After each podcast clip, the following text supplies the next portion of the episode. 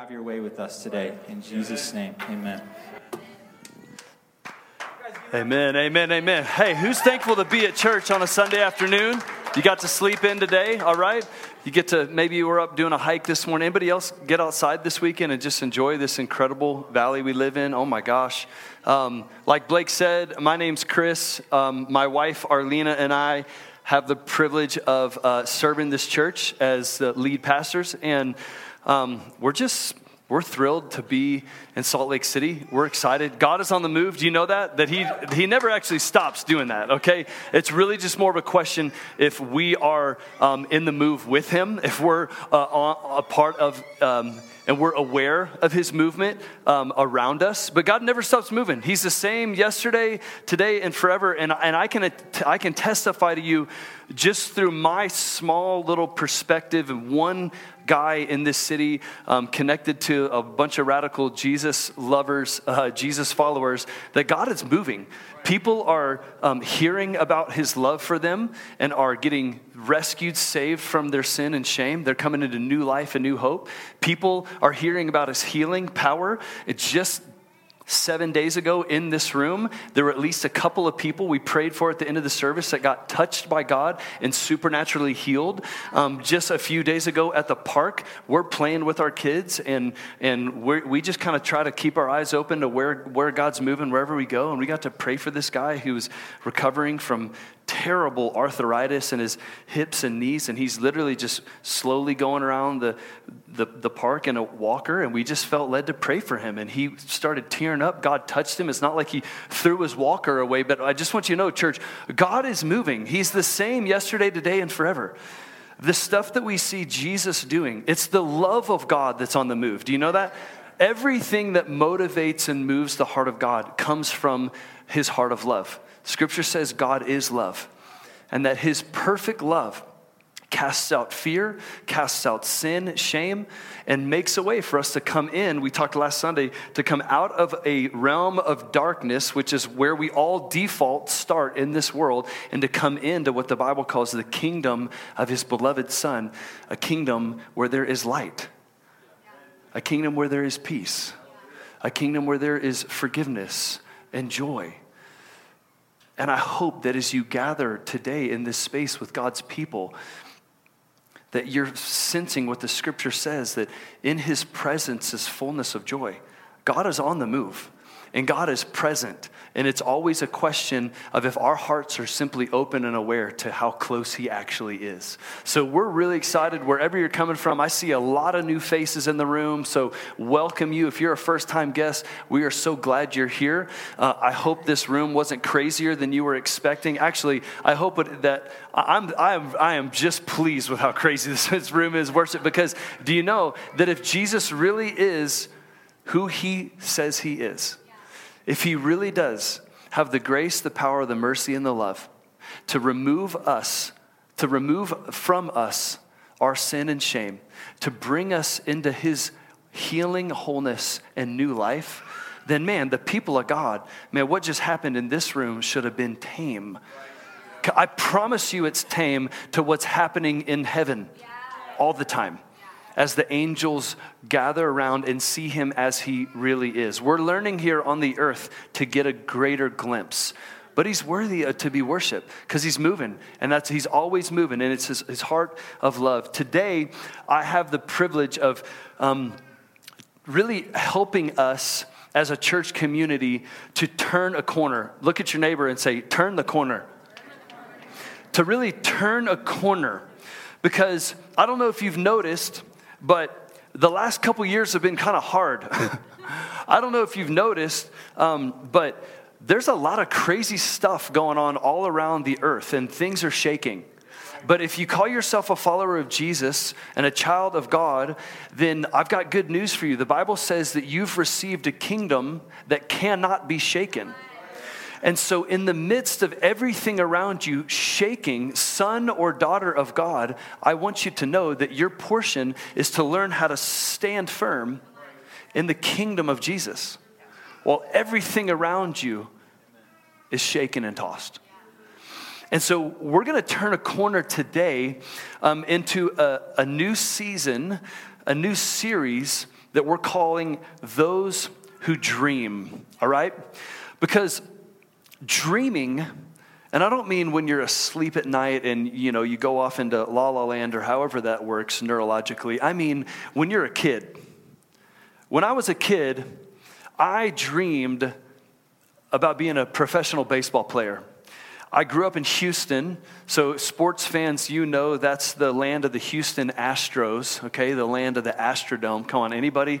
Just wave at me, okay? If you grew up in Texas, okay, the, the, the Astrodome in the 80s and 90s, one of the most iconic sports venues in the United States, okay? Right there in the middle of Houston, downtown. And no, no you guys don't know any of these players, but I grew up watching Craig Biggio and Jeff Bagwell and Derek Bell and Mike Scott. And my dad would take me and my brother to the baseball games, and we would go early to watch the players do batting practice. And we'd take our gloves, and every young boy's dream that has a dream to be a professional baseball player is to, is to what, guys? Catch a fly ball. Okay? So you're there the whole time hoping that the batters actually fail, or that you would catch a foul ball as you sit behind the third base dugout or whatever, you know?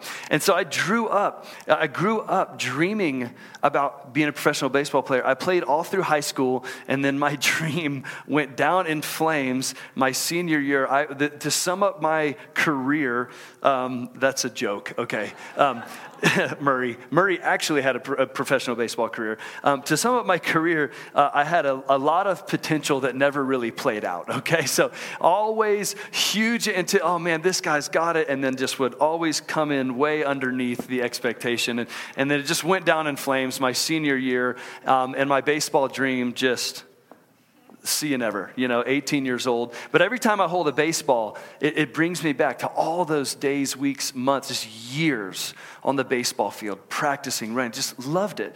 And, you know, dreaming really is part of what makes us human. And as kids, earlier in life, we do this really naturally. It's easy to dream. Think about your own dreams. You probably had half a dozen of them by the time you were 10 or by the time you were 14, you may, again, it was an astronaut or a firefighter or a baseball player or a mom or whatever. You wanted to grow up and, and, and be a business professional and make a bunch of money and change the world or be a doctor or a nurse or a counselor. I mean, think about all the different dreams that came into your heart as a kid. But as we grow up, um, as life goes, reality can kind of, just like me in my senior year of baseball, can kind of knock the stuffing out of your dreams, right? I mean, raise your hand if one, one of your half a dozen dreams didn't pan out and you experience a little bit of disappointment. And we all have to grapple with that, right? And, but really, when we stop dreaming, we, in some sense, we stop living. When we stop dreaming, in some sense, we just start surviving because dreams are connected to our future. Dreams are connected to our hope. They're connected to our sense of calling and purpose and to this deep sense of meaning or destiny or purpose that we're all continually searching for. Our dreams are connected to the future. And so, dreaming in this sense is actually really, really biblical. And I want to kick off this series by reading out of Psalm 126, first couple verses. Check this out. When the Lord restored, somebody say restored, the fortunes of Zion, we were like those who dream. Then our mouth was filled with laughter and our tongue with shouts of joy. And they said among the nations, The Lord has done great things for them. Do you know that God is a God of restoration? God is a God of restoration. We just sung this, we just sung this new song that Hallie was leading. It's about his nature. It is God's nature to bring restoration where things have been broken down. To bring healing where things have been devastated. It is his heart. I want to draw our attention to three words here the word restored, the word dream, and the word joy. Because when we begin to experience the restoration of God, we begin to dream again. Do you see the connection there? And when we begin to dream again, remember, dreams are about your what? Your future, and your future is where your hope lies, right? So when you actually begin to experience restoration of who God is, what He's doing, and what He has for you, you begin to start looking to the future, dreaming with a hope, with an anticipation. Psalm 27 says, I believe that I will look upon the goodness of the Lord in the land of the living. But don't miss the first two words there I believe. You see, faith starts here and makes itself out into your future in what is called hope. And so I believe that I will see the goodness of the Lord in the land of the living. And when we come into this place of restoration of our faith, restoration of our hope, we start to dream again. And let's get that scripture back up there. We start to dream again, and then our mouths filled with laughter, our tongues shouts of joy. And I believe that our dreaming, that our hope of what is to come is critical to our joy right now in this experience, in, in where we're at, our joy in the present. This is why so many of us, dare I say, maybe every single one of us, have really struggled to find joy in the last couple years. Maybe like no time ever before in your life, you've wrestled with despair, with depression, with a sense of hopelessness, or because your future's been under attack. We stop dreaming with God, and our joy begins to fade. I believe, church, that we are in a season of restoration and renewal. That we are turning the corner. Listen, even as things continue to shake around us, I believe that the greater storyline for the people of God is that we are finding our strength again. Do you believe it, church? Listen, the greater story is that we are starting to rise again. Listen, I believe what God is saying is that we are starting to dream again. It is time. This was the word, the, the Lord spoke this last Sunday here in this room to, to our congregation. Maybe some of you missed it, but, but God is calling us forward, church. He is calling us to, to no longer crouch in a defensive posture. We've been talking about the armor of God. Okay, we've got some defensive armor. We've got the breastplate. We've got a helmet, and we've got the shield of faith. And I think a lot of us have been crouching in defense for a while, and it's been tough, and we've felt the onslaught. And we feel the Lord is saying, But I have put a sword in your hand, and it is time to move forward into offense, start dreaming again, because I don't know if you realize it, but the world is shaking. And everything that can be shaken, Jesus said, will be shaken. But, children of God, we've received a kingdom that cannot be. Look at your neighbor and say, You have received a kingdom that cannot be shaken. Say it. I want you to say it. You might think that's cheesy. You might think that's dumb, but I'll tell you something. There's death and life in the power of your tongue, all right? So maybe your joy would start to rise up again. Maybe your hope would start to rise up again. Maybe your dreams would start to come again if we start speaking these things out, church. Everything is shaking except the kingdom that we're a part of. King's on the throne, sitting all things are unfolding according to a purpose and plan and a divine culmination of His glory that we cannot even comprehend. You think His throne is shaking? Man, He is secure, church. And we are learning to be. That's the invitation. And look, we are starting to rise again and we are emerging stronger. If you're still here, though you feel beaten and battered and weary, listen, listen, you are emerging with strength character, and hope. And I want to prove it to you, not because I say it, I'm not trying to be inspirational. I'm telling you, this is what the Word of God says. Romans chapter 5, it says this that we rejoice in our sufferings. That cannot be what it actually says, can it? That is crazy. You telling me you're going to look back on the last two years and be like, woo, praise God, best season of my life. Huh. No, not at face value.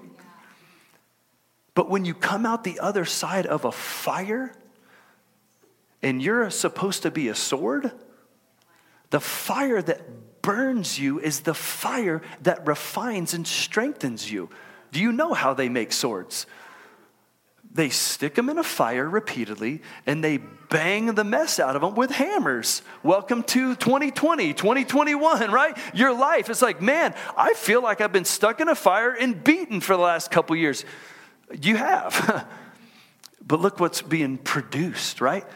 We know that suffering produces endurance, that endurance produces, someone say it, character. And character produces, oh, there it is, hope.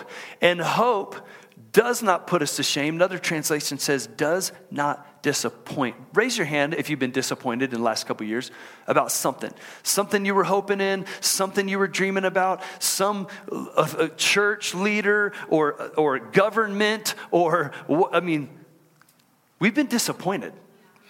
Church, I believe we're in a season where we are emerging. God is restoring something in us, and we're coming out we're coming out from the time of suffering. And, and, and if you're here, or I don't know, there's a hundred different stories in this room, literally, but I, but I believe that what God would say to us is you've hung on. And you might feel beaten and battered, but, but you are actually coming out with a proven character and a hope that will not disappoint you. Church, it is a season of rising from the disappointments of yesterday and stepping into the God appointments, daring to dream again for the God appointments of tomorrow. I believe this is the season we are in. It's springtime in Utah. Come on, can't you just feel it? Can't you just see it? Everything's coming up out of the ground. The flowers are blooming in my front and backyard. Everything's getting green again. Look, I know that it looked really dead around here for a while, but church, do you know that it wasn't dead? Yeah. It was dormant, it was in its season. And tell me how these trees knew when the time to wake up was. I don't know other than God's made everything for its season, and God said, Now, wake up. And I believe that some of you are coming out of a season of disappointment, and God today would speak to your heart and say, Now, wake up. Bloom. You feel dead. You ain't dead, you're dormant. Bloom, he says. His word bringing new life, bringing new flowers. You felt so dry and crusty in this past season, and you're about to see yourself bloom with some crazy flowers that have just been waiting under the surface. Come on, church. It's a beautiful thing when we begin to dream again. It's a beautiful thing.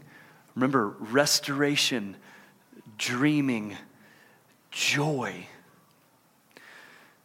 And I remember when we were moving here, praying through moving here uh, last summer. We're, we're new to the valley. If you're visiting this church, my family, we just moved here last summer um, to step in and, and become the lead pastors of this church. Was, this church has been through tons of transition the last couple of years. And we were back in Texas and kind of interviewing to, to move here. And we're praying through this this whole journey. We have five kids. Uh, our oldest is eight, our youngest is two, so we got every even number between eight and two. All right, if you're wondering how we have five, it's because we have twins at six. Okay, so we have five kids, and we brought them in early because we said, look, we're not going to Utah unless we go as a family. And even my young six, four, two, eight year old kids, I'm like, you guys are going to help us here if this is where God's inviting us to go. And so we let them know we're praying about this. Daddy's interviewing. There's this church in this city called Salt Lake City, and it's a place that really needs the hope of Jesus and the, the grace and the love of Jesus. And, and, and we feel like God might be asking us to go. And we're dreaming with God. But we want you guys to be a part of this too. So we invite them in. And, and as we progressed in the process and it kind of got a little bit further down the road, and we felt like, okay, we're pretty sure that God is doing this. We're pretty sure God's asking us and He's opening the door. We began to show our kids pictures of the mountains and pictures of the valley in springtime. And, and we begin to invite them, guys, this, this might be where God's in, inviting us. We want you to hear. Is this what He's saying? And we kind of brought them in to the dream. And, and, then, and then after we were offered the job, we kind of had this, this last family moment where we just said, hey, we, we're only going if every single one of us feels like this is where we're supposed to go. This is a unanimous family vote here. And um, we had this sweet time together and, and lots of tears, but everyone just felt like, yeah, this is God's, this is what God's doing. And the, the sweetest moment happened with my eight year old son, Caleb. he looked at me after we had kind of all decided, like, yeah, this is the Lord. We're going to Utah, you know? And he said, Dad, I'm so excited. And, and I thought he was just excited for him, you know? Like we had showed him a picture of his school and the mountains. I thought he was just pumped about getting to ski, you know? He's like, I'm so excited, Dad. And I was like, I know, me, me too. But he goes, No, Dad. He goes, I'm so excited because you are getting your dream. And my eight year old son got excited for his daddy's dream. And it's a beautiful thing when children begin to dream the dreams of their parents. It's a beautiful thing. And as we enter into this season of dreaming with God as a community, that is the invitation that I want us to take as children of God. I want to invite you to take Caleb's heart posture and to look at our God who is called our Father and to, and to open our hearts to get more excited about his dreams than even our own. It was such a powerful moment. It marked me on this journey. He said, Dad, because he knew. I mean, I grew up in Texas. I grew up in flatland. I'm a snowboarder. I'm like, I just wanted to live in the mountains my whole life. But God said College Station, which none of y'all know where that is, right? Because I was in the wilderness, right? And then, and then all of a sudden, like a, uh, the year before I turned 40, you know, I'm like, God's like, Utah. And I'm like, wait, near the mountains? He's like, no in the mountains. I'm like, I'm learning how to, we don't live near the mountains. I'm like, we live in the mountains. It's crazy. I drop my son off at school, right, in the mountains, and I go up and we snowboard, you know, in the mountains, 25 minutes away. I'm like, this is crazy. But, but it's a beautiful thing when, when children begin to dream the dreams of their father. And, and so uh, there's a, a, a, man named Jimmy Seibert, uh, Jimmy and his wife Laura, founded the original Antioch Community Church in Waco, Texas, uh, back in the 90s. So this might be your first time here, or maybe you've been here for a couple years. You might not know this, but our church is actually connected to a global family of churches called the Antioch Movement of Churches. It's actually a really special and, and sweet thing we get to be a part of. But, but in the, in the mid 90s, Jimmy Seibert began um, just this simple pursuit, passion of knowing Jesus, following Jesus, obeying Jesus, and planting churches. And he kind of made famous this prayer amongst our kind of global family. He, he would always pray, God, dream your dreams through us. And it was this prayer that, that just kind of bubbled up in the heart of these people God, dream your dreams through us. And, and you just had this generation of, of young people, college students, young adults that were growing up and saying, God, if you have a dream that nobody else is running with right now, here I am, Lord, Put it in me. T- you got a dream. Dream your dreams through us. And it's amazing because in the last 23 years, this family of dreamers has planted 100 churches around the globe in 23 years. There's 50 of them in the United States. So, hey, you might not be in Salt Lake forever. You might move to San Diego or Boston or Dallas or Houston or Orlando or Seattle. And there is an Antioch church in those major U.S. cities that it's not going to feel exactly like this because this is awesome. But it's like, know, I'm kidding. It's gonna, there's a similar heartbeat, DNA, it, throughout this movement. And it was catalyzed by this, simple, radical love for Jesus and praying, dream your dreams through us. Dream your dreams through us. Church, having your own dream is natural. It's natural. Just like my baseball dream, laying on the floor over there. Listen, being entrusted with a God dream is supernatural. Look at Psalm 37, because as we dream, I want this to be critical. We, we are not talking about uh, you, um, we're not talking about the American dream. We're not talking about you getting everything you've ever wanted or desired. That's not what we're talking about. Okay, God, um, we exist to serve Him not the other way around. And American Christianity has gotten this wrong for way too long, where we think that God exists to serve our dreams, to make all of our desires come true. I want to pastor us through this scripture here in Psalm 37. It says, Trust in the Lord and do good, dwell in the land and befriend faithfulness. Delight yourself in the Lord, and he will give you the desires of your heart. Now, I got to be honest, there's a couple different ways. Let's leave this up here that you could read verse 4. Delight yourself in God, and He'll give you everything you want, right? At face value, I mean, that's a normal, natural interpretation. Delight yourself in God, and He'll give you what you want. But I actually believe the, the heartbeat of this is when you become somebody that makes your life goal trusting in and delighting in and knowing God, which we have access to know Him. Do you know that? Through Jesus. Jesus is the door. You can know God as your Father. He's not distant. He's not confusing. He hasn't been unclear with who he is or what he's all about. You can know him. And through the cross, which we're celebrating Good Friday, and through his resurrection, Easter Sunday, Jesus opened a door for you to get to know God. And, and so, as we delight in God, I believe, read it this way with me delight yourself in the Lord, and He will give you the desires of your heart. He will put desires in your heart. So we don't, we don't go after the dream, we go after delighting in God. Blake shared that one of our pillars as a church is encountering God. Encounter is just a word for we have the ability to experience God. We have the ability to know His love, to encounter His nearness. And as we delight in and encounter God, He puts, I believe, His desires in our heart. His dreams become our dreams. It's like Caleb. It's a beautiful thing when the children start dreaming the dreams of the Father.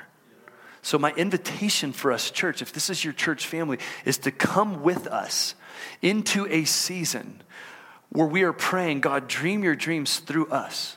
And we feel like we already have some clarity on this church is in its seventh year. So there, uh, there's already some clarity, we believe, on some of God's desires for this family in this valley. And we're going to be sharing a couple of those in the weeks that come. But it's also a journey of saying, look, we are, we're in this city on purpose for a purpose. And we're, it's time for us to turn the corner from this season of survival and disappointment and get busy again being the church. You know what I'm saying? And get busy again going after God's desires and dreams for the city around us. You know what I mean? Partnering with him. And so then it's cool because, sorry, sorry, I need that verse. So we delight in God. He puts dreams inside of our heart. And then look at verse five. We turn right around. We commit them back to the Lord, right? We trust in him. And then we become partners. He begins to act. We begin to act. And there's a partnership between God and his children where we see God's dreams. We see God's desires actually manifested around us. Are you with me? Can I tell you a story about how God did this in my life?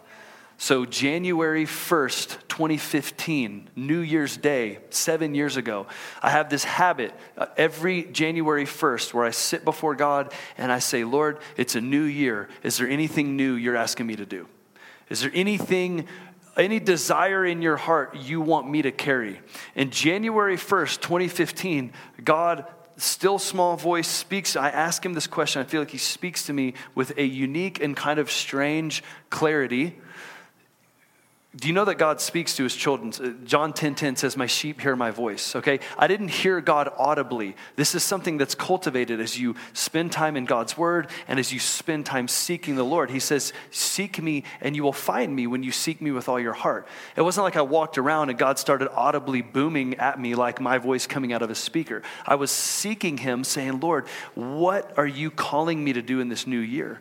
And as I sat in the silence and tried to surrender my life to whatever He would say or do, I sensed in my spirit the Lord say, I want you to steward, not normal language, okay? That's sometimes how you know God's speaking because it's words that you don't usually use. I want you to steward the gift of songwriting. I was like, well, that's interesting um, because I don't have that gift, Lord. And I had not I had written one song for Arlena when I had proposed to her. I am not the like like oozingly talented musical guy like we have on our worship team up here, right? I like he, I was like uh, I don't have that gift, God. And he goes, No, you do. Um, I put it he will give you the desires of your heart, okay? It wasn't the desire of my heart to be a songwriter. He gave me a desire in my heart. And he said, No, you do. I'm giving it to you, but it's a seed. And like any seed, you need to steward it or manage it. You need to uh, nourish and protect this thing. And as you grow, it will grow with you. And I said, Okay, Lord. And I started to notice in the weeks to come um, all of these Uh, as I, I, played the guitar and I would lead worship, like in our home group or life group or whatever, a little bit, but I was not Mr. Talent, okay? But I began to notice all these songs, like just this stuff started, you know, kind of coming out. And it was like all the time. It was kind of annoying, honestly. It was like somebody had turned a faucet on inside of me and it was flooding the ends. I'm like, turn it off, you know? Like, and but he said, steward it, manage it. So I started just recording on my phone these little ideas or voice memos. And and okay, so six or seven years go by, hundreds of song ideas, hundreds of voice memos. Over time, I began to tell the terrible ones because because when a, when a when a faucet faucet starts to run, sometimes the dirt comes out first, you know, and then the clean water it comes later. I began to discern, oh, there's some really bad songs coming out, and there's some like decent ones, you know, over time. And then um, God just did a lot. It's, I just want to share uh, this progression of we delight ourselves in God. He puts something in our heart. We give it back to Him, and then He does more with it than we ever could have understood because the dream's about Him and not, and not about me. The dream's not about me becoming cool singer songwriter worship guy, you know? Now, we got to make some I, I saw things I never imagined. I got to record a couple of like EPs in in a studio with guys way more talented than me. I got to see this thing come to fruition and got to see some songs that nobody really other than my kids and a, you know a couple people on Spotify listened to. But it's like we I saw God do some cool stuff, you know? And he provided for it. Well, but then we take the job here in Salt Lake. I promise this all ties around, okay? Listen, we take the job here, and I start asking around, and I start saying, Tell me about this valley, and what has God spoken? What are the dreams of God's heart for this valley? And more specifically, what are the dreams of God's heart for Antioch Salt Lake? And everybody starts telling me about this word that there's going to be a new sound of worship that rises up from the Salt Lake Valley and touches the nations of the earth. And that it's been a word spoken over this region for 20 plus years, spoken over this church for six plus years. And all of a sudden, I realize I'm in a God story, a dream way bigger than me, way bigger than something thing or some songwriting thing that I'm, God has pulled me into his story. And he set me up on January 1st, 2015, with a deposited a dream in my heart, which I learned recently. It was about April or May of 2015 when the team from Texas that planted this church moved here. So somehow, in God's wisdom and sovereignty, he looked seven years down the road, which is not really that hard for him, and said, You're going to be there one day, and there's a promise over this church. And so I need to plant this seed in you now so that in seven years, you're ready. And so then Christmas Eve service rolls around um, this past year, which was our first service in this room. If you're new to this church, we used to meet downstairs in a dungeon, and God's presence never showed up there. I'm just, I'm sorry, I'm joking. It was for a season, but it was clear that, it, that that season needed to come to an end. Come on, laugh, guys, have some joy. We're dreaming. Life's a new season, all right? So, um, so Christmas Eve, though, they double book the venue for Christmas Eve service with another church, and we can't do Christmas Eve service. And they felt terrible about it. The management said, what, what can we do? I said, Well, there's this space on the second story that is totally vacant. Why don't you set up some chairs for us? And, and they come up here and they set the whole nine yards. They hang the lights for us. And you guys, if you were here for that Christmas Eve service, people walked in here on Christmas Eve, and it was like the glory of God had arrived. And we were in, in a space where finally we wanted to be, you know, and, and we've never moved.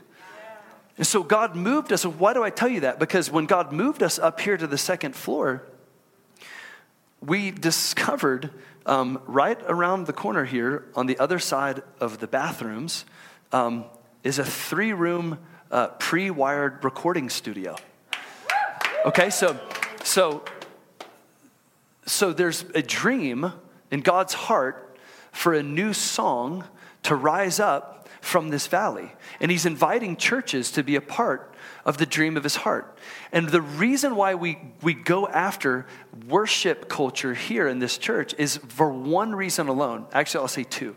One is because Jesus is worthy to receive the reward of his suffering, because Jesus is worthy of worship.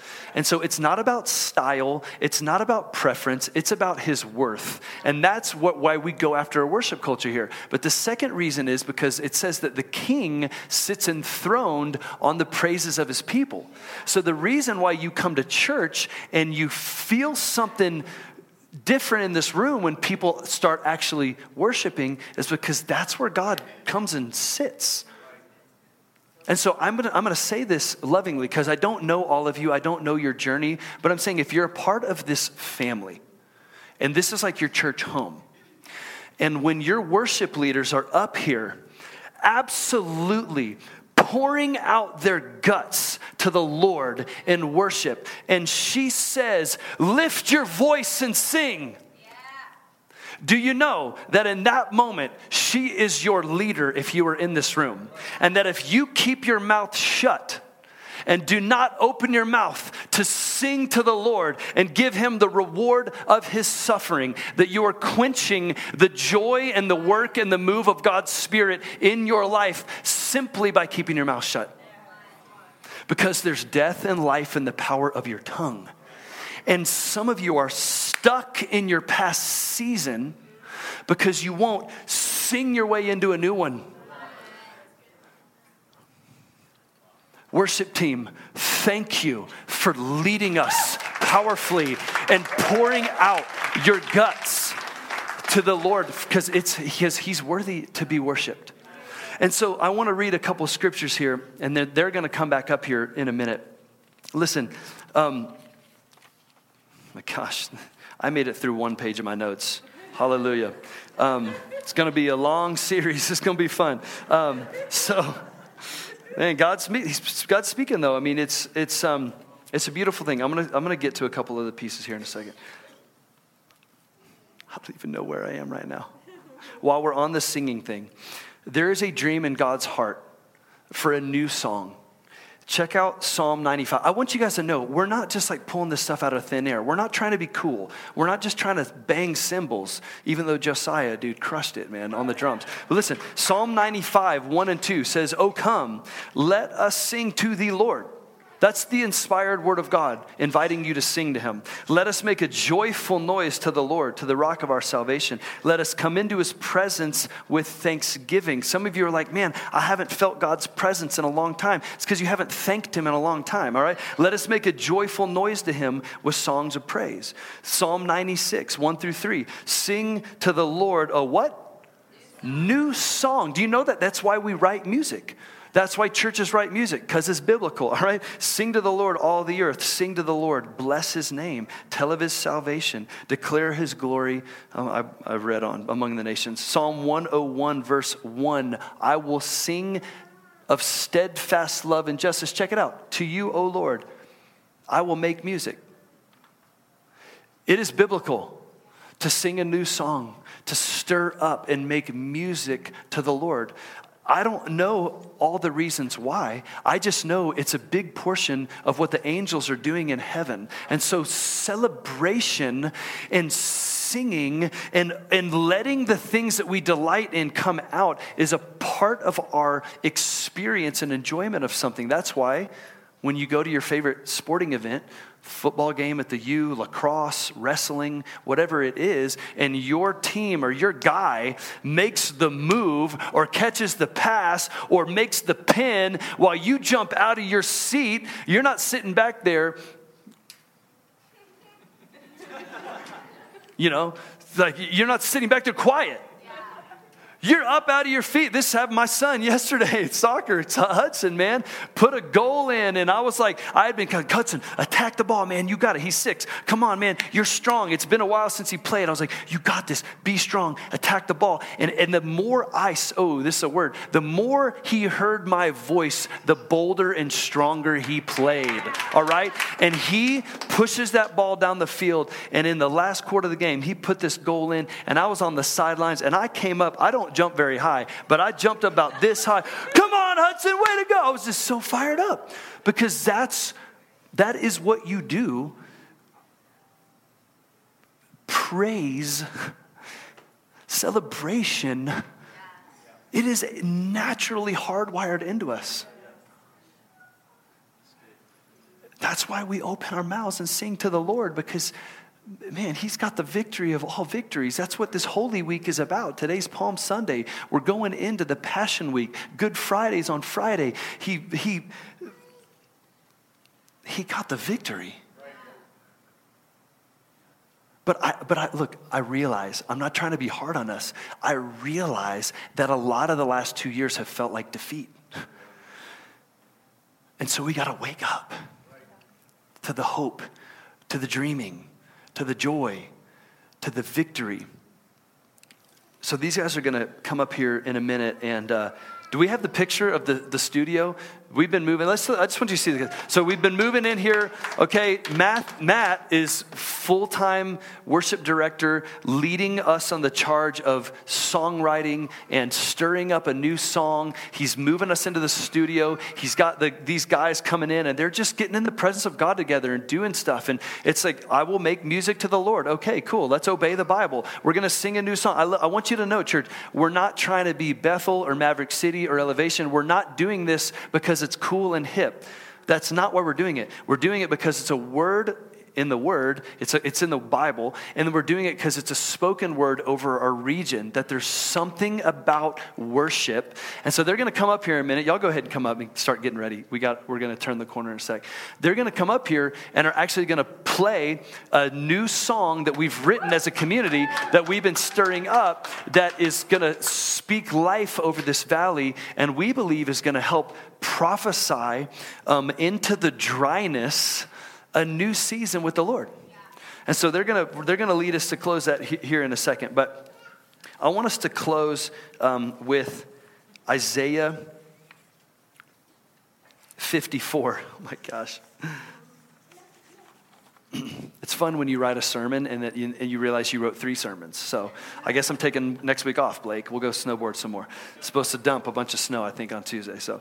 Um, You're a pastor? What do you do all week long? That's the greatest question. You're, you like have stuff to do other than Sundays? No, man, I just go snowboarding with Blake. It's super easy leading a church. Anybody else want to do it?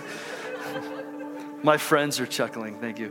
Um, so, Isaiah 54. This is kind of where we're gonna where we're gonna land here in a, in a second. Okay. If I can straighten myself out here.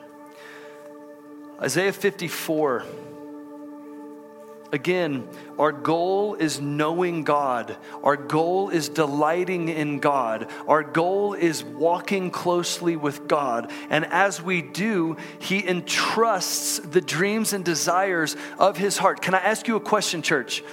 Have you thought about this lately? I know we think a lot about our desires, that is natural. Have you thought a lot lately about God's desires?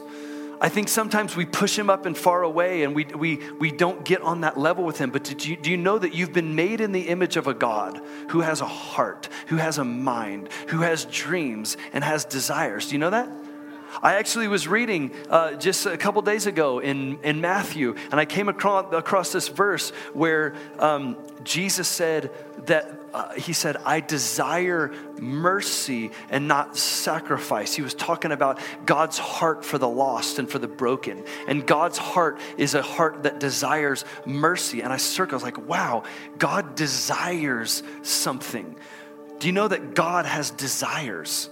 God's heart. There's dreams. He desires mercy. The Word of God says that He is seeking and saving the lost, that God desires to see the lost come to know His love.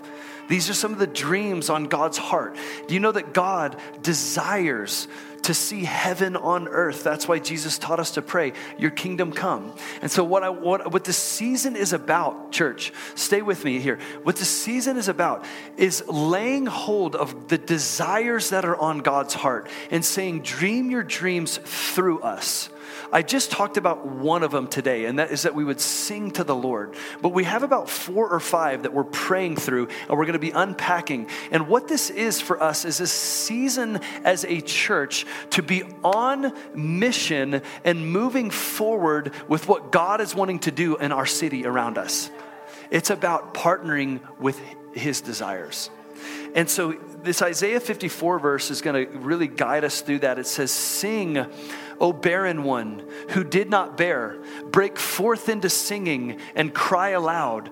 You who have not been in labor. Okay, I'm gonna, I'm gonna explain this a little bit. Okay, it, it, we're, we're gonna get there. The children of the desolate will be more than the children of her who's married. So, can you see that he is talking to a barren woman who does not and cannot have kids?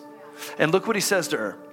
Verse 2 Enlarge the place of your tent and let the curtains of your habitations be stretched out. Somebody read it with me. Do not hold back. Lengthen your cords and strengthen your stakes, for you will spread abroad to the right and to the left, and your offspring will possess the nations and will people the desolate cities. Church family, he's saying to a barren woman who does not and cannot have kids, make your tent bigger. Come on, you guys are in Utah. Y'all are campers, right? You get this, right? Lengthen your cords, strengthen your stakes. I know you don't have any kids right now, but they are coming. Do not hold back. Build the house of your dreams. Build more rooms in your tent than you think you're going to need. Do not hold back because you're the fruit of your life, your descendants, your offspring will possess the nations. I want you to know a couple things, church. First of all, we're strengthening our stakes. Blake Staley and Brandon Hibbard, y'all step, stand up real quick. Blake and Brandon here at Antioch, we have what is called our pastoral leadership team. It is kind of our um, elder oversight board currently. And it's been a season, obviously, if you've been around, it's been a season of a lot of transition. And as we are sensing, sensing the Lord saying, do not hold back, lengthen your cords, strengthen your stakes, we needed some more stakes in the ground around here. And these are faithful, pure hearted, devoted men of God that were here from the very beginning that have poured blood, sweat, and tears into this city, into this valley, and into this community to see the dreams of God become a reality. And I honor both of you. I am so proud to be friends. I am the 11th hour laborer. That is stepping into your field. And I might be have been asked to be the lead pastor here, but this is your church, Blake Staley, and this is your church, Brandon Hibbert. And what I love about it is we know, and Murray, who's also on our PLT, we're going to commission them on a Sunday when our whole team can be here. Pete Jones is in France. Nice, Pete. Have fun. Listen to this later, and we'll see. We'll see you in a couple weeks. We're going to commission, bring them in when our whole team can be here. But but we know that this is his church before it's any of ours. And so I honor you both. I love you both. Church, we needed some stakes in the ground around here so that we could lengthen our cords and bring a new stability, okay? Because there is fruit coming. And God is telling us as a community to not hold back, to get busy dreaming his dreams again for the valley. Give these guys a hand. Y'all take a seat. But I also want us to see one more thing. I want us to see that it is our offspring. Raise your hand if you're a parent. It is our offspring. You may not know this when you walked in here and took your cozy chair, especially if you don't have kids, but there's about 40 kids on the other side of that wall in our kids' ministry. Okay? There's about 100 people in this room right now. There's 40 kids over there that's not usually the, the proportions of church that you get, okay? God is entrusting offspring to us and church family. What we do with the dreams of praise God, sing it out, girl. Come on, I'm talking about you, all right? You bring your babies in here, bring your kids in here. I love having kids in this service. I want them in here, encountering God's presence, hearing the word of God. Because our offspring, guys, it's we are partnering with God. We are stretching something out here in this city that our kids are going to possess. And we just brought Olivia in to be our new kids director, and she is crushing it already. Listen, here's what I want to say. Listen, if you have a kid, or if this is just your church family, but especially if you have a kid, please get back there and pour your life into our offspring at least one Sunday a month. I'm not saying you got to be in there every weekend. I don't want that for anybody, all right? But there is an encounter for you waiting with those children because the Lord says the kingdom of God belongs to the little ones such as these. And right now, I will tell you, our kids' ministry is being anchored by about 15 people that serve almost all the time. Thank you. Thank you. There's more, I know, but jump in. This is critical for the dreams of God. Our kids are going to inherit what we are doing here. I want you guys to stand up. Lord, we say thank you. We say thank you that you're, you're entrusting the dreams of your heart to us. And we say, God, dream your dreams through us. And so, Lord, we just uh, we, we just come together to sing out a new song and to speak life over this valley, this region, the place that we call home. Let your kingdom come. Worship team, take us into it.